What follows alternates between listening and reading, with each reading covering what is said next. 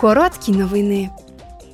Європарламент збирається розпочати переговори з Радою ЄС щодо нового закону для стимулювання розвитку індустрії мікрочіпів у ЄС. Мета полягає у тому, щоб захистити постачання напівпровідників до ЄС шляхом збільшення виробничих потужностей та сприяння розвитку інновацій, а також шляхом запровадження надзвичайних заходів, щоб запобігти дефіциту.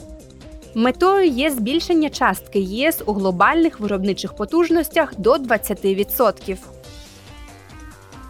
Під час пленарної сесії у Страсбурзі євродепутати вимагали від ЄС ратифікувати Стамбульську конвенцію про запобігання насильству та боротьбу з ним стосовно жінок.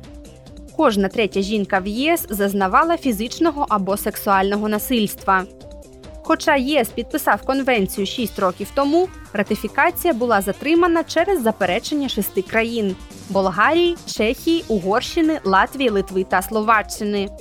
Однак у 2021 році Європейський суд підтвердив, що ЄС може ратифікувати конвенцію без згоди всіх його країн-учасниць.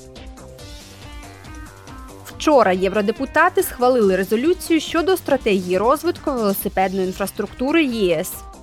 Вони закликали створити більш адаптовану велосипедну інфраструктуру, більше місць для паркування велосипедів і знизити ставку ПДВ, щоб стимулювати велоіндустрію ЄС та підтримати зелений перехід. У Страсбурзі єврокомісар Янес Ленарчич сказав.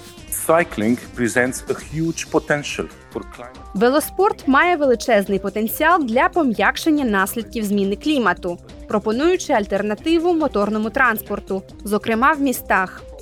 Він може зменшити затори та вирішити проблеми якості повітря в міських районах, водночас приносячи користь здоров'ю, пов'язану з більш активним способом життя та залишаючись доступним видом транспорту. Велосипедний спорт також є ключовою європейською галузю із значним потенціалом розвитку. with an important growth potential. Безпека велосипедистів також є ключовим питанням, яке потребує вирішення.